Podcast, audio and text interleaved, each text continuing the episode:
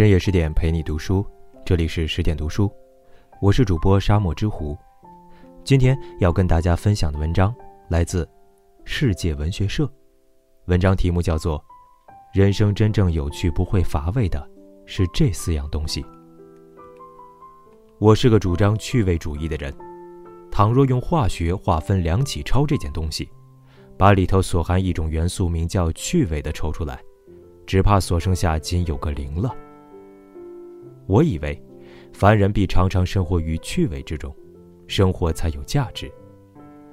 若哭丧着脸挨过几十年，那么生命变成沙漠，要来何用？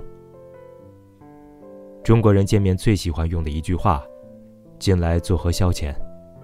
这句话我听着便讨厌。话里的意思好像生活的不耐烦了，几十年日子没有法子过，勉强找些事情来消他遣他。一个人若生活于这种状态之下，我劝他不如早日投海。我觉得天下万事万物都有趣味，我只嫌二十四点钟不能扩充到四十八点，不够我享用。我一年到头不肯歇息，问我忙什么？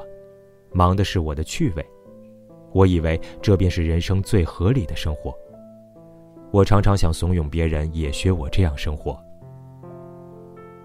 凡属趣味，我一概都承认它是好的，但怎么样才算趣味，不能不下一个注脚。我说，凡一件事做下去不会生出和趣味相反的结果的，这件事便可以为趣味的主体。赌钱趣味吗？输了怎么样？喝酒趣味吗？病了怎么样？做官趣味吗？没有官做的时候怎么样？诸如此类。虽然在短时间内像有趣味，结果会闹到俗语说的“没趣一起来”，所以我们不能承认它是趣味。凡趣味的性质，总要以趣味始，以趣味终。所以能为趣味之主体者，莫如下列的几项：一、劳作；二、游戏；三、艺术；四、学问。诸君听我这段话，切勿误会，以为。我用道德观念来选择趣味，我不问得不得，只问去不去。我并不是因为赌钱不道德才排斥赌钱，因为赌钱的本质会闹到没趣，闹到没趣便破坏了我的趣味主义，所以排斥赌钱。我并不是因为学问是道德才提倡学问，因为学问的本质是能以趣味始，以趣味终，最合于我的趣味主义条件。所以提倡学问。学问的趣味是怎么一回事呢？这句话我不能回答。凡趣味总要自己领略，自己未曾领略得到时，旁人没有法子告诉你。佛典说的：“如人饮水，冷暖自知。”你问我这水怎么样的冷，我便把所有形容词说尽，也形容不出给你听，除非你亲自喝一口。我这题目。学问之趣味，并不是要说学问如何如何的有趣味，只要如何如何，便会尝得着学问的趣味。诸君要尝学问的趣味吗？据我所经历过的，有下列几条路应走：第一，无所谓。趣味主义最重要的条件是无所为而为。凡有所为而为的事，都是以别一件事为目的，而以这件事为手段。为达目的起见，勉强用手段；目的达到时，手段便抛却。例如，学生为毕业证书而做学问，著作家为版权而做学问，这种做法便是以学问为手段，便是有所谓。有所谓虽然有时也可以为引起趣味的一种方面，但到趣味真正发生时，必定要和所谓者脱离关系。你问我为什么做学问？我便答道：“不为什么。”再问，我便答道：“为学问而学问。”或者答道：“为我的趣味。”诸君切勿以为我这些话调弄虚机。人类合理的生活本来如此。小孩子为什么游戏？为游戏而游戏。人为什么生活？为生活而生活。为游戏而游戏，游戏便有趣。为体操分数而游戏，游戏便无趣。第二，不吸。鸦片烟怎么会上瘾？天天吃。上瘾这两个字和天天这两个字是离不开的。凡人类的本能，只要那部分搁久了不用，它便会麻木，会生锈。十年不跑路，两条腿一定会废了。每天跑一点钟，跑上几个月，一天不得跑时，腿便发痒。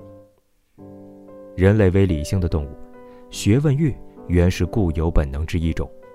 只怕你出了学校便和学问告辞，把所有经管学问的器官一起打落冷宫，把学问的胃弄坏了，便山珍海味摆在面前也不愿意动筷子。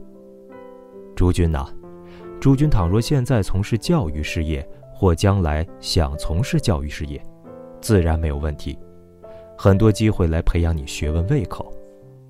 若是做别的职业呢？我劝你每日除本业正当劳作之外，最少总要腾出一点钟，研究你所嗜好的学问。一点钟那里不消耗了，千万不要错过，闹成学问未弱的症候，白白自己剥夺了一种人类应享之特权呐。第三，深入的研究。趣味总是慢慢的来，越饮越多，像倒吃甘蔗，越往下才越得好处。假如你虽然每天定有一点钟做学问，但不过拿来消遣消遣，不带有研究精神，趣味便引不起来；或者今天研究这样，明天研究那样，趣味还是引不起来。趣味总是藏在深处，你想得着，便要入去。这个门穿一穿，那个窗户张一张，再不会看见宗庙之美，百官之富，如何能有趣味？我方才说，研究你所嗜好的学问，嗜好两个字很要紧。